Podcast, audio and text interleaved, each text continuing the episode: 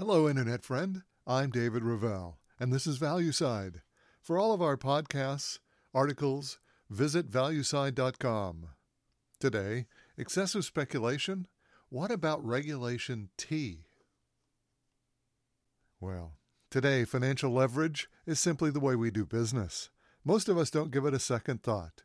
When we go to the store, we pull out the plastic and pay for our goods and items. Little do we realize that we have just made a loan with our credit card company. The dollars we're using to pay are part of a revolving loan with our Visa, MasterCard, or other credit provider. Now, a majority of these purchases are made this way, and if you've noticed, many businesses encourage you to pay by credit. Wall Street hopes you heat up your cards as you spend, spend, spend during this holiday season. You're borrowing on those little plastic cards directly translates into more retail sales. Now, this time of the year is the most critical sales period, the time when most retailers will make much of their income. Black Friday, that massive sales day after Thanksgiving, was initially projected to be when shops and stores broke into solid profitability. Sales were pure profit from here on until the end of the year. So grab your favorite credit card, get out there, and help those retail stores and shops. But Americans haven't always looked at credit card spending this way. There was a time, and indeed an entire generation, that looked at credit cards like Dracula sees garlic or the cross. Absolute anathema, which should be used only in the last resort. I know, I lived through at least part of those times. Now, in 1972, when I began my career as a stockbroker, credit was considered a danger, a financial obstacle, a short stop on the way to financial ruin. It was just 33 years since the end of the Great Depression, and most of the senior executives and economic leaders in this country had lived through that depression. They had seen the far side of the mountain, the time when credit had turned to dust for many. This was the World War I generation, and most were now in their 60s and 70s, just like today's baby boomers. Many had progressed to head of agencies and corporations. I worked for E.F. Hutton and Company, where the regional partner Gordon Crary was part of that generation. And my graduate professor Charlie McGoldrick was likewise of the same group. The heads of the Securities and Exchange Commission, Bradford Cook, and the New York Stock Exchange, Robert Haack, all had come from the same group. All had seen the dark and gloomy times in American history when, for a decade, Americans were unsure of where their next meal might come from or how they would meet their financial obligations. Everyone I met from that generation blamed their financial woes on leverage. My grandparents, who were also members of the World War I generation, went even further seeing not just an economic sin, but a spiritual one as well. Like most families of the time, they knew of at least one relative whom the 1929 stock market crash ruined. My grandmother's uncle filled that spot for us. At one time a wealthy man, he lived the remainder of his life under the generosity of his extended family, relatives who would never dream of taking a loan from the bank. He was another example of Shakespeare's admonishment neither a borrower nor a lender be. And it fits perfectly with the policies at E.F. Hutton. They, too, felt that excessive credit was a danger that both the firm and the individual stockbroker should avoid. As a cub broker, I was often admonished to evaluate a client to determine whether we should permit them to trade on margin should the brokerage firm lend part of the money to invest. Hutton remembered that during the 1929 crash, the margin accounts cost brokerage houses dearly. When stock purchased on margin declines, the client must bring in additional funds, but if they can't, the brokerage house bears the loss. In the 1929 crash, this was the principal way many brokerage firms failed too many margin calls. Because of their strict margin lending rules, I had precious few margin accounts at E.F. Hutton, and those that I did have went first through extensive reviews by my manager and me. These tight lending standards were perfectly consistent with the entire industry. Remember, that industry executives and regulators had lived through the Depression. They each had a gut level aversion to financial leverage. Ask them what caused the crash, and you'll get much the same answer financial leverage. People who borrowed too much. Brokerage firms extended too much credit, which could not be repaid when the stocks declined. 1929, you see, was just the culmination of a cycle of ever expanding credit.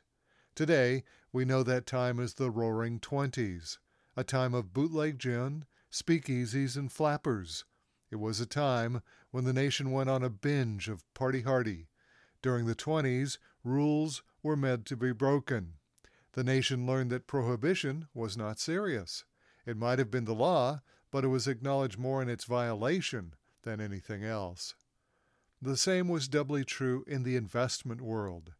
Wave a copy of your latest monthly stock statement before a banker, and they'd gladly lend you money.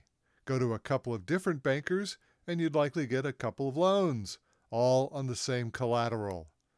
On top of the free flowing money, there were also bucket shops where you were never sure if the bucket shop executed your order or if the bucket shop did not. The bucket shop said it had your stocks, but in the end, you had to take their word for it. The brokerage business was as fast and loose as the average floating crap game. the lack of regulation and the easy loans created an explosive combination that was bound to blow up eventually, and blow up it did in 1929. Now, after the crash, most Americans were in shock. How could such a relatively small, esoteric business cause the failure of the entire financial system? Back then, few were involved in the investment business. Outside of Manhattan, few people had even heard of it, much less followed the stock market. My grandmother's uncle was one of those very few. None of the modern investment products, like mutual funds, money market funds, index funds, or annuities, existed back then.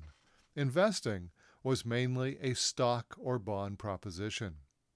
Now, to even the most casual observer, it quickly became that this business required massive reform, and for one moment in time, our legislators rose to the occasion. In a series of law, namely the securities laws of 1933 and 1934, Congress reformed what it meant to be a securities investment. Gone were all those bucket shops, back of the envelope certificates. Under the 1933 Act, there were procedures that ensured that there was a genuine business behind every stock certificate, and that the officers and professionals who reported the financial results were providing truthful and honest annual and quarterly reports. Moreover, any violation, especially fraud, was met with federal criminal prosecution. In 1934 came the reform of the exchanges. Bucket shops are now gone, and now the exchanges themselves had to qualify, as well as all the broker dealers who were members. By the 1940s, the reformers went on to go after the notorious pool operators. Those fat cat operators who band together and drove the price of stocks higher or lower to mislead the public that they could make millions by manipulating stock prices. Now, the crooks on Wall Street had to head for the hills. Congress and the newly created Securities and Exchange Commission were cleaning up the street for the first time in a generation.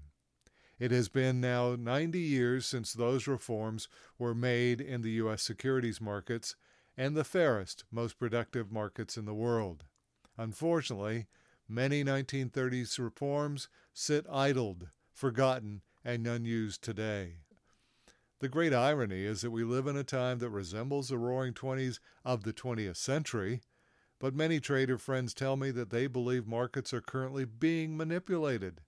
Indeed, some of the high frequency traders and their activities raise questions. In the options market, there are often questions about massive purchases or sales that look to be an effort to influence the underlying stocks or other assets. We'll deal with those topics in future articles, but for now, let's examine how we've abandoned our chief tool in fighting excess financial leverage. So let's return to 1972, my first year as a broker. It was an extraordinary year. The Dow Jones Industrial Average closed above 1,000 for the first time in history. It was a monumental event, as the Magic 1000 had become a significant hurdle. Once before, in 1966, the Dow had touched 1,000 but could not close above that level. In fact, markets fell back into a new bear phase over the next several months. So it meant a lot when markets again touched a 1,000 and this time were able to remain above it. So put yourself in the seat of the market regulators. And remember, back then, it was likely that you had also been part of the World War I generation, the generation that lived through the Depression. If markets are reaching new all time highs, there's a strong likelihood that investors are becoming over leveraged. As part of those significant reforms of the 30s, the Federal Reserve was the regulator that oversaw the amount of leverage brokers could provide their clients. Under Regulation T, the Fed could raise or lower the percentage of lending for investments. When the market hit that new high, a thousand on the Dow, the Fed increased the initial margin rate from 50 to 65 percent. Now, throughout the 40s, 50s, and 60s, the ability to set the margin lending rate, Reg T, had been one of the Fed's most effective methods in reining in excess speculation. And once again, Reg T worked like a charm this time, lowering speculation just enough so that the markets did not overheat. By raising that initial margin, the Fed prevented those runaway parabolic markets that often presage a significant crash. In other words, it was a market that looked exactly like 1929, but the Fed headed it off. The fact that we did not have one of those skyrocketing speculative spikes in 1972 tells me that the Fed was right on the money. They prevented that excess speculation just as Reg T was designed to do. Now, as a sidebar, the Fed received tremendous, entirely unwarranted criticism for raising the initial margin rate. Critics claimed that because the Fed boosted rates, a bear market ensued. It argues that margin interest rates are the principal driver of stock performance. I disagree. To set the record straight, let's look at some of the other factors that intervened in causing the bear market. In 1973, Middle East countries cut off America's oil, causing prices at the gas pump to skyrocket. It was the OPEC oil embargo.